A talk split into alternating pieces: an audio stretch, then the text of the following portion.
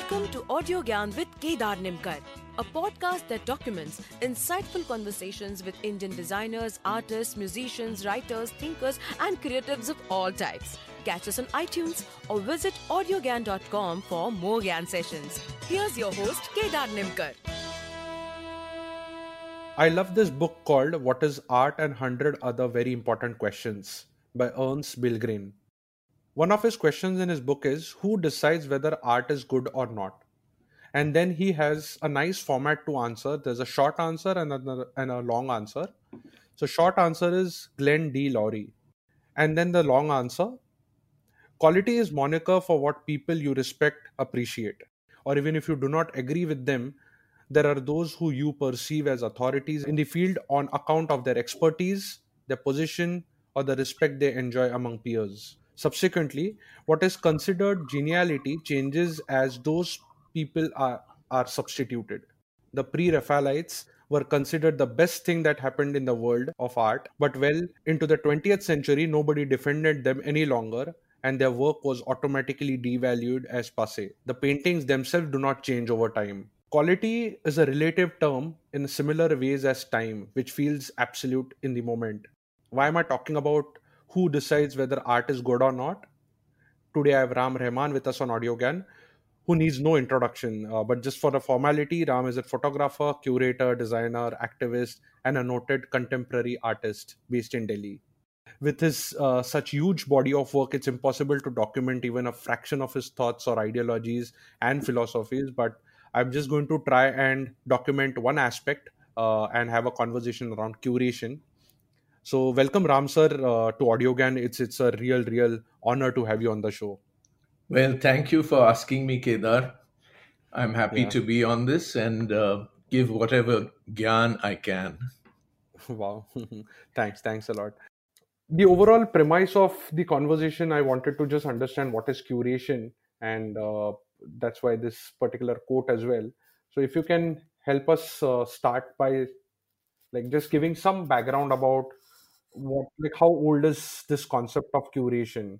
I mean as as human species or uh, as civilized humans or i mean what made us do that? If we can start with that and then i have like a couple of more questions ahead. Gosh, you know, uh, on the subject of curation, there are probably many academics who would be specialists in the history of, um you know, what what you're talking about is the concept and the meaning of the word, because of course it comes out of uh, ultimately it comes out of Latin. Uh, I can't really answer that in an academic or uh, way, but I can answer it as a practitioner, as a photographer, and somebody who's you know grown up in the arts, uh, both performing arts and architecture, uh, with my parents, and having watched the milieu of the arts. For me, curation uh, really means putting together some work that you have found interesting uh, which may be performance, maybe cinema, uh, maybe photography, maybe painting, maybe architecture, and you want to share it with a wide audience. And my interest has always had a connection with history, which is, uh, you know, uh, either economic history, political history, social history, all of which, of course, are uh, completely interlinked. And what I have found interesting personally is to present work and contextualize it uh, in at the time that it was being done, or if it is contemporary work, uh, at the time that it's being made now. But I link it to social forces, historical forces, uh, either in the past or in the present.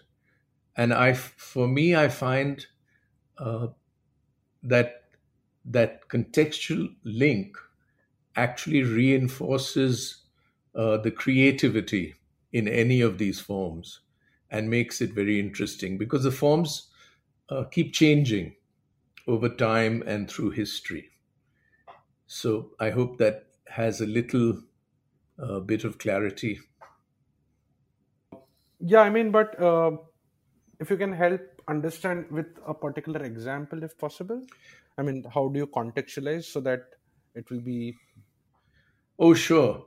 I mean, there are a number of examples because I have, uh, you know, quite a long history of practice. Uh, but one of the more interesting and possibly lesser known ones was a uh, number of years ago, my friend Ronesh Ray, who's an architect in Delhi who came out of the School of Planning and Architecture. Actually, he was in school with me in modern school before that. Ronesh was asked by Sonia Gandhi to design a memorial museum to Indira Gandhi in the house that she was lived in and where she was assassinated, which was one Safdarjung Road in Delhi. And Ronesh dragged me into the project as a photo researcher, photo archivist, and photo curator, and also co designer in terms of how we would present uh, the images. It was a, only three rooms in this not very large house, uh, the three rooms that Rajiv and Sonia used to live in.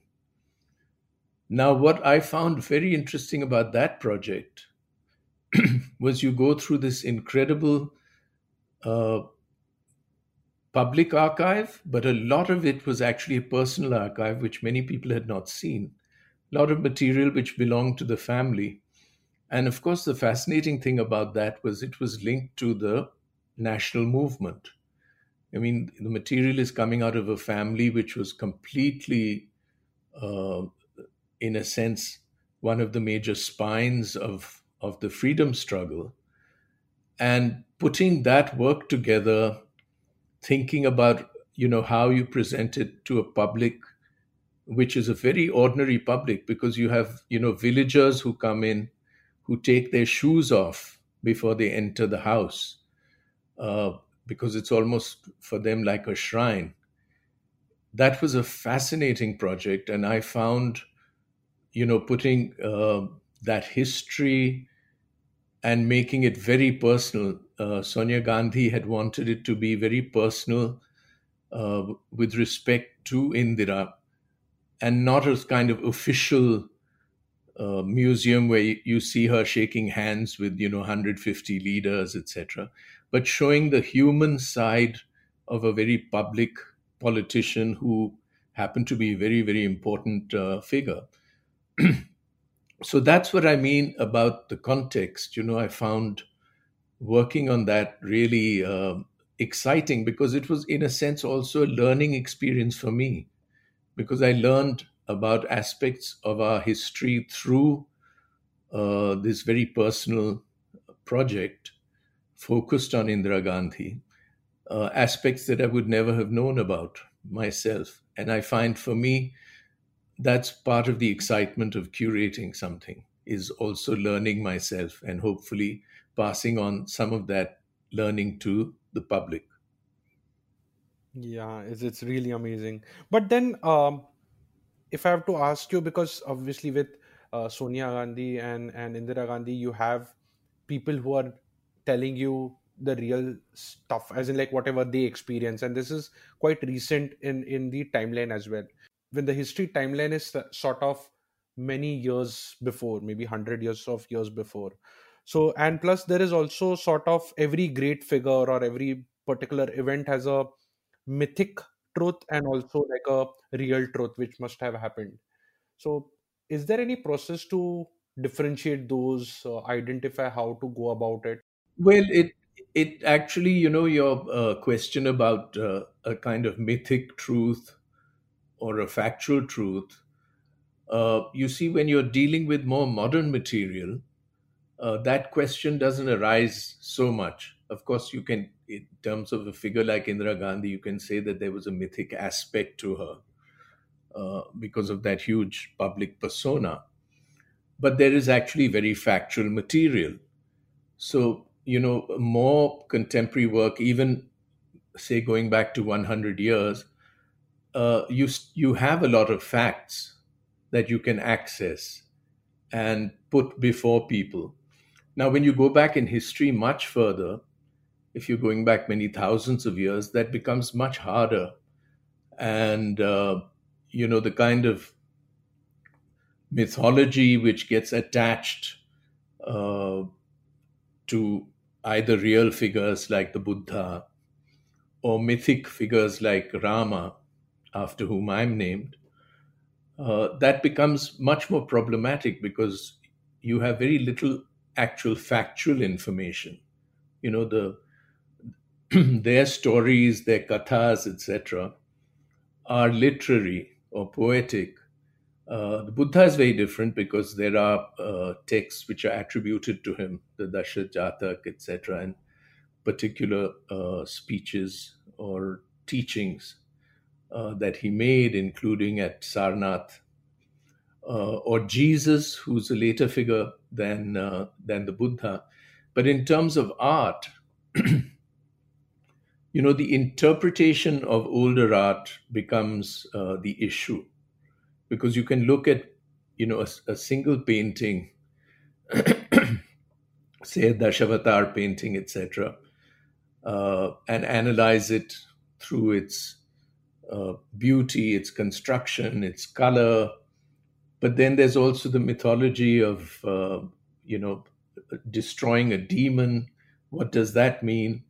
So the interpretation in older work uh, becomes much harder, but can also be very exciting because you know you get scholars who present it in a way which is their interpretation, and their interpretation might excite you to look at the work harder. Uh, and it doesn't necessarily mean that their interpretation is 100% correct, but it excites you enough to look at the work and maybe open your own thinking, your own ideas, your own analysis to make the work more interesting to yourself. And then, of course, you might have your own interpretation of that work. So, with modern material, it's very different. Hmm. So, what you're saying is uh, basically you deal with whatever you have been presented with, uh, and as far as the research can go. I mean, there is no real process to reach the actual truth which has happened. It just so i'll give you one more example. I was listening to this zakir Hussain's interview where he said that uh, a lot of these uh, bandishes or uh, uh, different formats of reading a particular tal was used to change. Now if now he gave a timeline saying that i don't know anything beyond say 120 130 years ago right. I mean that's that's what i can go up to. And beyond that is just my interpretation my reading. So is that a similar case in uh, say painting or these sort of artifact type uh, stuff which gets curated? Well you see music and dance uh, the performing arts uh, the recording of the performing arts is very recent. So you don't actually have performance records either of music or dance that go back very, very far. Now, when you're talking about painting, you see, uh, what is the period that manuscripts or paintings or canvases actually survive from? If you look at our own art history, sculpture lasts because it is made of solid material. It is either carved in stone or cast in uh, metals or bronze or sometimes made with terracotta, which is a little more fragile material but can also last for quite a long time. the, the ancient art which has lasted has usually been fresco painting. And in our case, like the Ajanta caves or some of the beautiful paintings in the monasteries in Ladakh or the other Himalayan regions, uh, the Buddhist monasteries, uh, or some of the paintings in the temples in South India. Now, those last because they're actually painted on uh, architectural surfaces. Now, this whole question of, uh, you know, there's so much art obviously that was lost that we haven't seen. So it's very difficult to extrapolate, you know, where Ajanta came out of because it's a very sophisticated uh, visual tradition. And obviously, there must have been many streams of art practice happening at the time, which led to that fantastic creation of, of Ajanta. But we don't know that, and we can't know that because that's lost. And and with real, um, isn't it not with more recent stuff uh, which you mentioned about? So how has that definition of something unique, something curate worthy?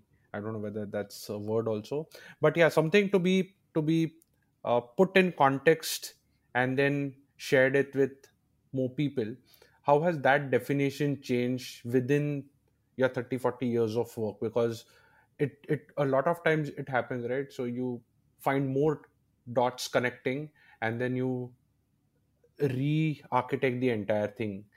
So if you can share any particular well uh, you see uh, that is a complex question. You know for instance the british ruled us for 200 something years.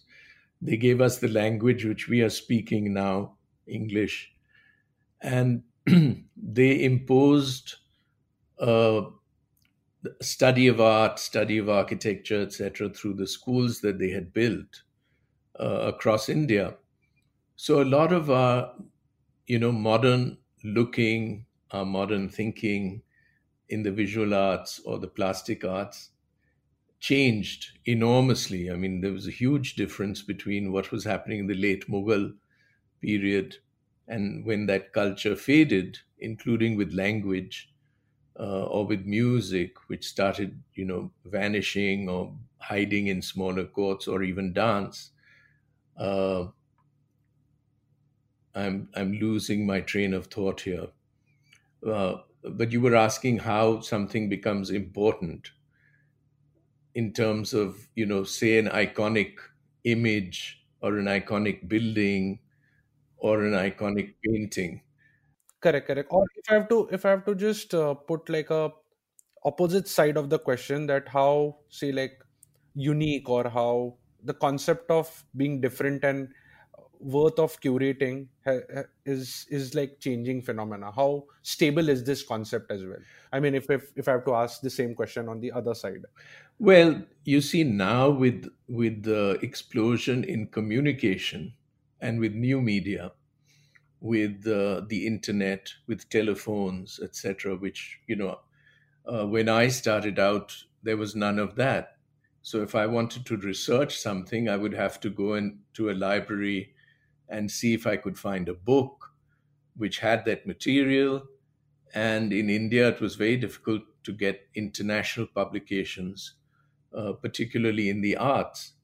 Now you can reach out across the world uh, at the you know click of a of a mouse or a click of your uh, keyboard on your computer or even on the phone. You don't need a mouse or a computer. You can do it on your telephone, as long as you have access to a smartphone and and access to internet, which is also something which is actually quite limited in a poor country like ours. So the question of you know in our contemporary culture you see, what is iconic in India in terms of art? One of the most iconic is, of course, the Ashoka lion from the column in Sarnath. Now, that is actually a work of art. It is a sculpture from thousands of years ago. It became adopted as the symbol of the state now, here is a work of art which everybody sees every day. It's on every note, it's on every uh, coin, it's on every letterhead, you know. Now, there is something which became iconic, and it is an incredible piece of sculpture as, as a work of art. If you, if you have seen it, it's in the museum in Sarnath. Yeah, I've seen that. It's really beautiful and beautifully carved, and you know, it's a it's stunning work of art. But it mm. became an icon because it was uh, designated as such.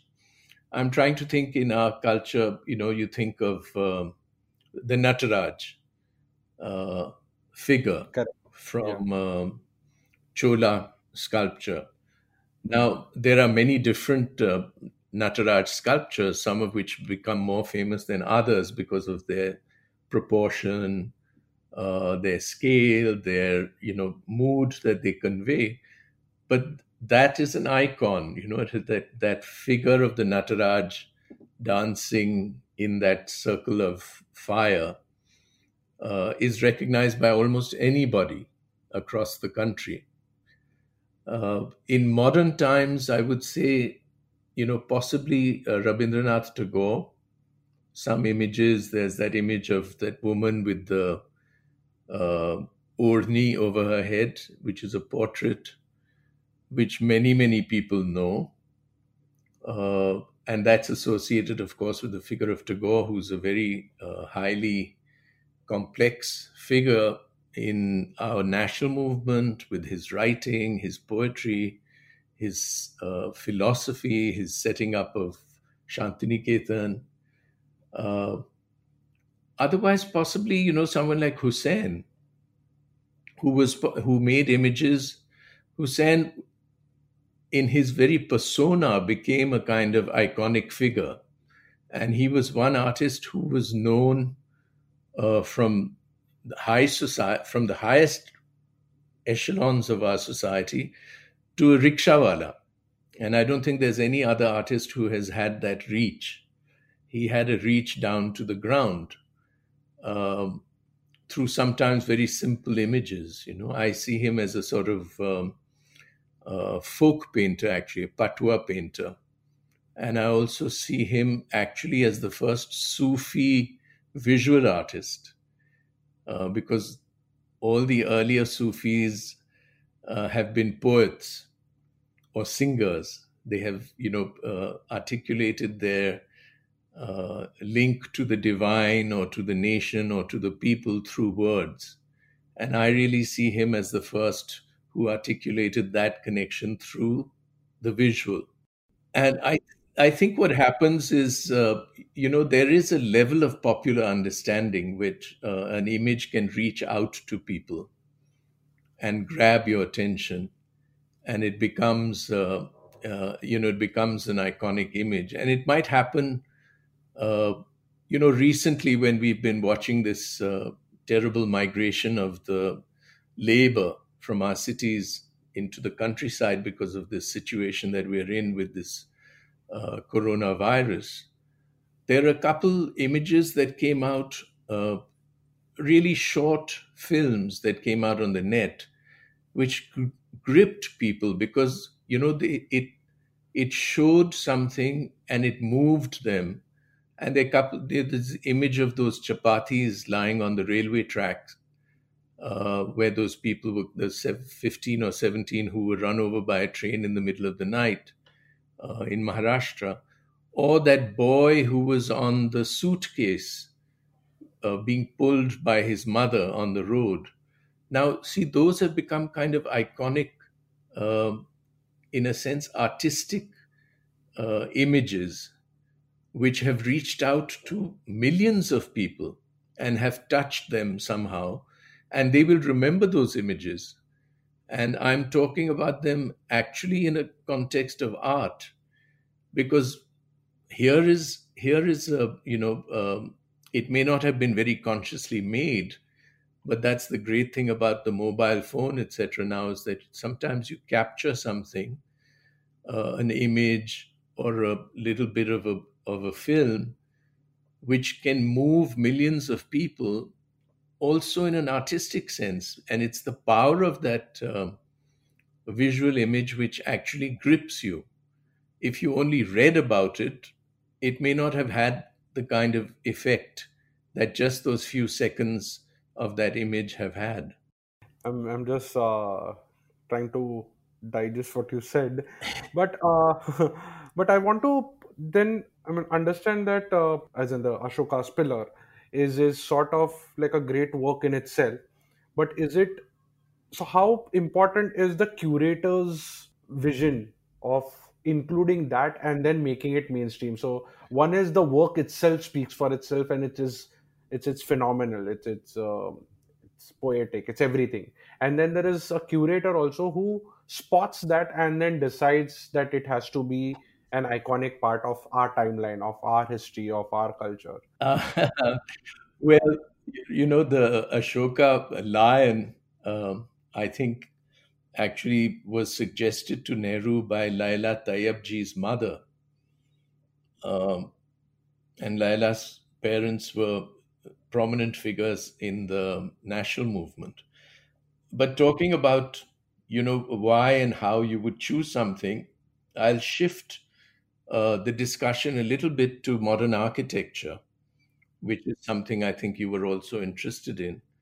Correct. And um, for instance, in 2013, I curated. I mean, that word is for me actually slightly problematic word, uh, but in any case, that's the word which is used.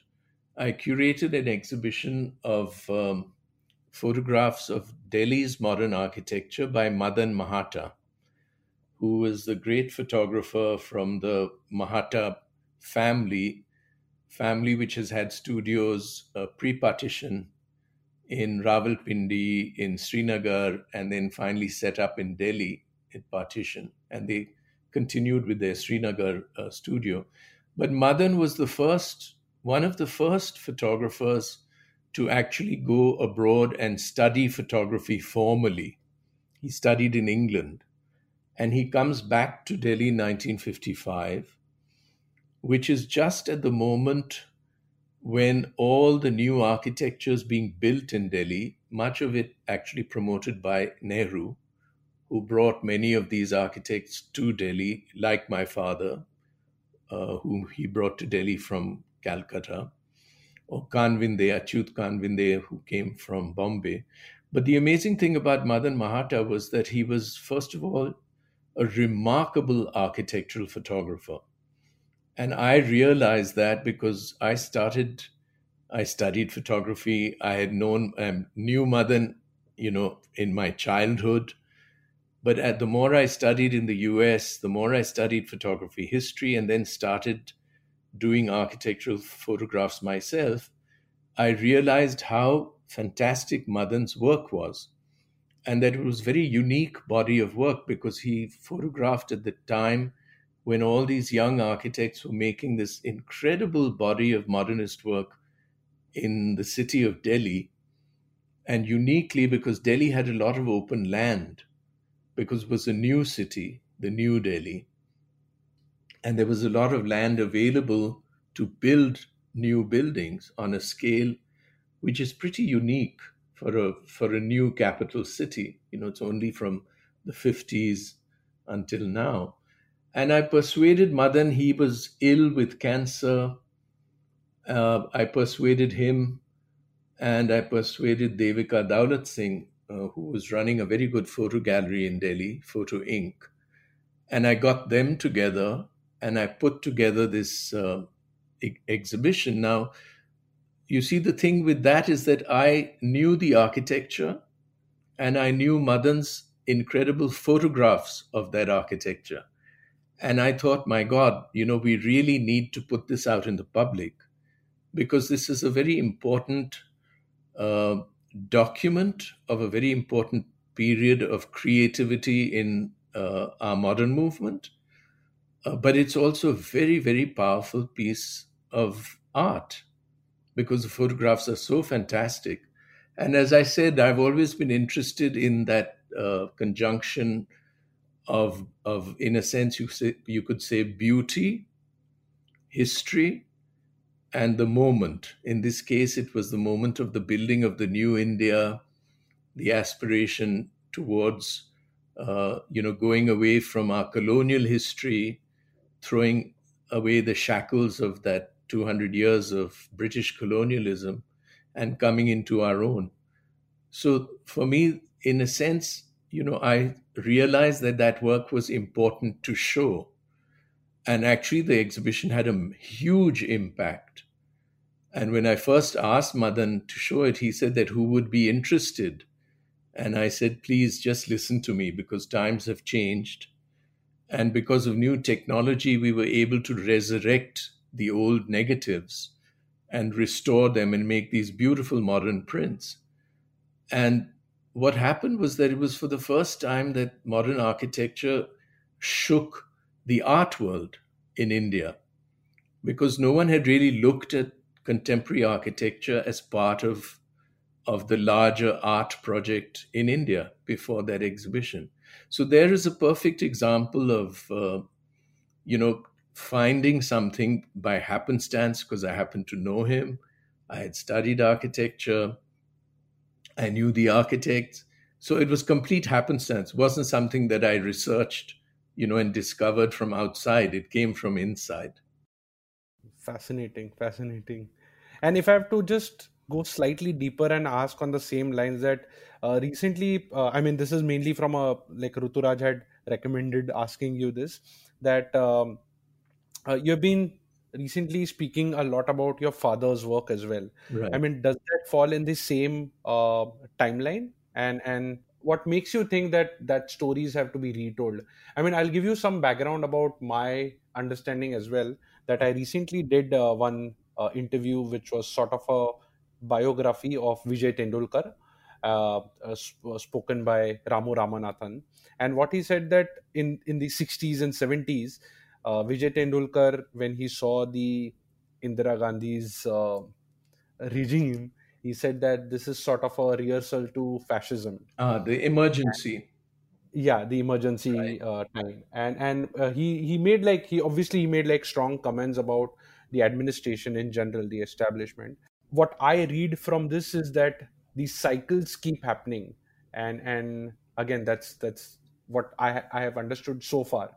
But if you can help me understand that, do you also believe uh, in that? I mean, the cycles of something good and then bad happening in a very cyclical manner, uh, and Well, on it's you know it's difficult to uh, look through history. I mean, historically that has happened.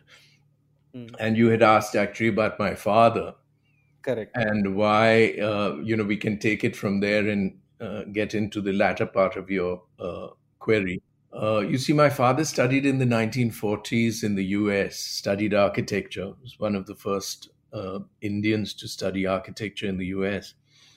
And he studied with the uh, well with many teachers, but very importantly with Walter Gropius, who had founded the Bauhaus.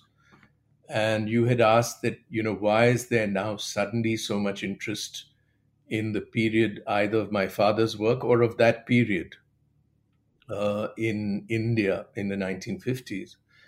And the reason is actually quite clear because 19, uh, 2019 was the centenary year of the founding of the Bauhaus in, in Germany. Uh, and it was a very unusual school because it uh, it it became the kind of uh, uh, harbinger of modernism in Europe. And what modernism meant was a new kind of building, a simplified architecture, which was aesthetically abstract and pleasing, but also incorporated new technology and was relatively cheap to build. So it fought against uh, the high bourgeois capitalist architecture that uh, most European cities had been built with.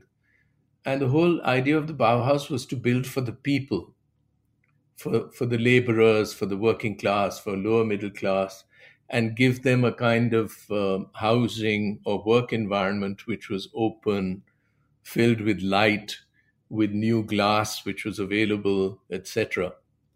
So that was a, philosophy that someone like uh, Gropius uh, expounded in MIT and in Harvard. Uh, my father had gone to MIT. And my father got very excited by that because it made complete sense to him, coming from a poor country like India, that this idealist uh, basis of modern architecture is completely suited to us. So he comes here and he starts building in Calcutta, and Nehru sees his work there uh, in the late 40s, 1949, and tells him to shift to the Central Public Works Department in Delhi. And my father remained as a government architect his whole life, unlike most of the uh, architects who, uh, some of whom started out in government work and then set up private practice. And what is important about that period, not just in my father's work, but a whole generation in the 50s, was that there was this incredible spark of idealism. And these people were building public buildings. The government was the biggest construction, uh, you know, builder in India after independence. New housing was being built, uh, new educational institutes, the IITs, uh, the medical AIIMS, hospitals, cultural centers across India, uh, theaters, libraries, and of course, a huge amount of public housing. And all of this had quite a f- fantastic creative input by these young designers who were pretty much following modernist principles across India, and especially in Delhi. And I think the reason that people find that interesting now is because that kind of idealism has been lost since we opened up in the 90s uh, to this neoliberal economic regime. We started importing, you know, we became much more consumer society than we had been before. And that idealism has actually interested younger people now because it has kind of been lost. And it's also a historic moment because for a country like India, see, don't forget that India, you know, set up the non-aligned movement in the 1950s, along with uh, Egypt with Nasser and uh, Tito and Yugoslavia. So India had this aspiration of leading uh, older co- colonial nations out of colonialism. Uh, we were we were the first in 1947. We watched the whole of Africa gain independence right through you know into the 70s, and this cultural thrust of India actually was very important because it was part of that uh, projection of modernist resistance. Uh, modernism had a revolutionary uh, link to it. It was left wing. It was, uh, you know, anti big business, uh, anti capitalist, if you if you can put it that way. So I think those aspects, which are deeper aspects of uh, the philosophy than just looking at a building and saying, "Oh, it's very nicely designed," those are things that people have become very interested in now. So uh, ram sir i would like to conclude because there's so much to talk that uh, i don't know how go, just, on for hours. Yeah yeah yeah. So uh, just to conclude if i have to ask you that what's what's sort of the long term future of curation especially in the digital world uh, the boundaries are getting blur of what's real what's uh, put up what is pseudo and what is really got substance. So do you think like i mean what's your how do you envision the museums or the galleries or curated work of the future? Well there are many, different uh, uh, things going on. You know right now we're in the middle of uh, the huge black lives matter uh, upheaval in the us which has had um, repercussions across the world. Mm. Now, I was laughing because, you know, this whole idea of tearing down statues in the US because uh, the figure that they want to remove was a slave owner who supported slavery in the American South uh, and basically repressed or maybe even, you know, killed hundreds of um, uh, what the Americans used to call Negroes or African uh, blacks uh, who had been brought over as slaves. Now, the funny thing is, my grandfather in 1909 uh, desecrated two Queen Victoria statues in Nagpur as a young revolutionary. And he was ratted on by somebody to the British, and he had to flee India.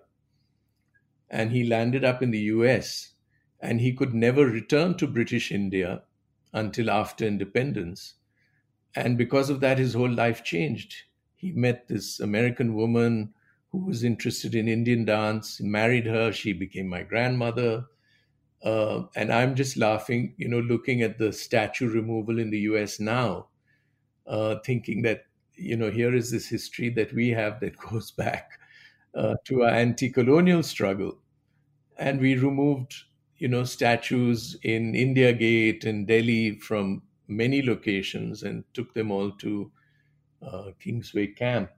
But I'm digressing a little bit because I think uh, museums are now going to have to uh, deal with, particularly Western museums, where so much of the art actually is, has been looted. And more and more people are now asking for that material to be returned. And some of it, of course, was looted, uh, you know, during colonial rule. Uh, a lot of African work is being slowly returned back to the tribes uh, who made the work and to whom the work uh, is important in terms of ritual or religion.